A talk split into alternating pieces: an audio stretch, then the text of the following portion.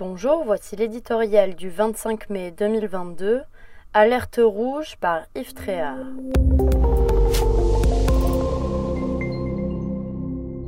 L'hôpital public français est malade. Des lits sont fermés dans les trois quarts des établissements du pays, des blocs opératoires tournent au ralenti, des services d'urgence limitent leur activité, le taux d'absentéisme explose, le malaise est tel que l'été à venir est envisagé avec la plus grande inquiétude. De l'avis de tous les professionnels de santé, il sera difficile de faire face à un rebond de la pandémie ou à une forte canicule. La crise sanitaire est certes passée par là.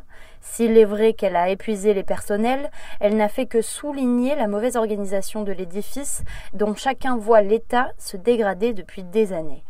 Résultat, les vocations sont de moins en moins nombreuses ou se détournent du système hospitalier faute de perspectives d'avenir. L'heure n'est plus au diagnostic mais à l'action. Et le remède ne tient pas seulement en une augmentation des moyens. Le récent Ségur de la santé, consacré à la revalorisation des salaires et des primes, n'a pas suffi à redonner le moral aux troupes. C'est une réforme d'ensemble qu'il convient d'engager pour moins de bureaucratie, un tiers des salariés ne sont pas soignants, et plus de considération, une meilleure régulation des entrées aux urgences et une coopération plus efficace entre le public et le privé, sans oublier la lutte contre les déserts médicaux. Le système D a assez duré, il a atteint ses limites. Longtemps montré en exemple dans le monde entier, les services publics à la française ont besoin de profondes réformes, car ce qui est vrai du secteur de la santé l'est aussi de celui de l'éducation, où les mêmes causes produisent les mêmes effets.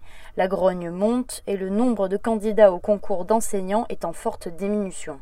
Sur ces deux fronts, lestés par la mauvaise graisse, rongés par le corporatisme et tenus par les syndicats, l'alerte rouge a sonné. Deux nouveaux ministres y ont été nommés. Issus de la gauche, l'un et l'autre, sauront-ils rompre avec les mauvaises habitudes ambiantes?